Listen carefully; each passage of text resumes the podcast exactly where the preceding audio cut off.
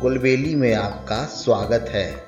यहाँ आप सुनेंगे बाल कहानियाँ, इतिहास से जुड़े कुछ मज़ेदार किस्से और हमारी संस्कृति से जुड़ी कुछ मज़ेदार बातें। मैं हूँ आपका होस्ट अभिषेक और मैं आज लेकर आया हूँ शेख चिल्ली का एक मज़ेदार किस्सा, जिसका नाम है एक चिल्ली के ख्याली पुलाव।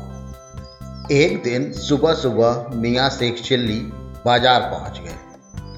बाज़ार से उन्होंने अंडे खरीदे और उन अंडों को एक टोकरी में भरकर अपने सर पर रख लिया। फिर वह घर की ओर जाने लगे। घर जाते जाते उन्हें ख्याल आया कि अगर इन अंडों से बच्चे निकले तो मेरे पास ढेर सारी मुर्गियाँ होंगी। वह सब मुर्गियाँ ढेर सारे अंडे देगी।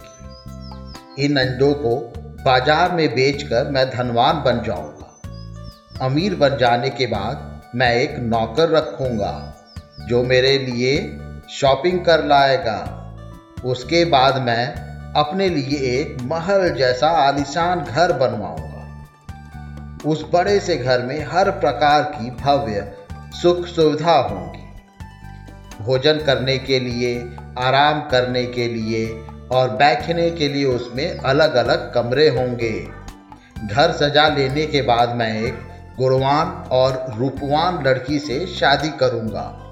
अपनी पत्नी के लिए मैं एक नौकर रखूँगा और उसके लिए अच्छे अच्छे कपड़े, गहने वगैरह खरीदूँगा। शादी के बाद मेरे बच्चे होंगे। बच्चों को मैं खूब प्यार से बड़ा करूँगा और फिर उनके बड़े हो जाने के बाद उनकी शादी करवा दूँगा। फिर उनके बच्चे होंगे। फिर मैं अपने पोतों के साथ खुशी खुशी खेलूँगा। मियाँ सिख चिल्ली अपने ख्यालों में लहराते, सोचते जा रहे थे। तभी उनके पैर ठोकर लग गई और वो सिर पर रखी अंडों की टोकरी सहित धड़ाम से ज़मीन पर आ गिरे। अंडों की टोकरी ज़मीन पर गिरते ही सारे अंडे फूटकर बर्बाद हो गए। अंडे के फूटने के साथ मियाँ शेख चिल्ली के ख्याली पुलाव जैसे सपने भी टूटकर चकनाचूर हो गए।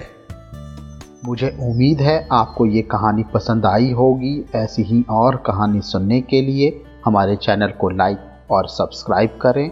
इस कहानी को ज़्यादा से ज़्यादा शेयर करें। जल्द ही मिलते हैं एक और नई कहानी या किस्से के साथ। तब तक के लिए धन्यवाद।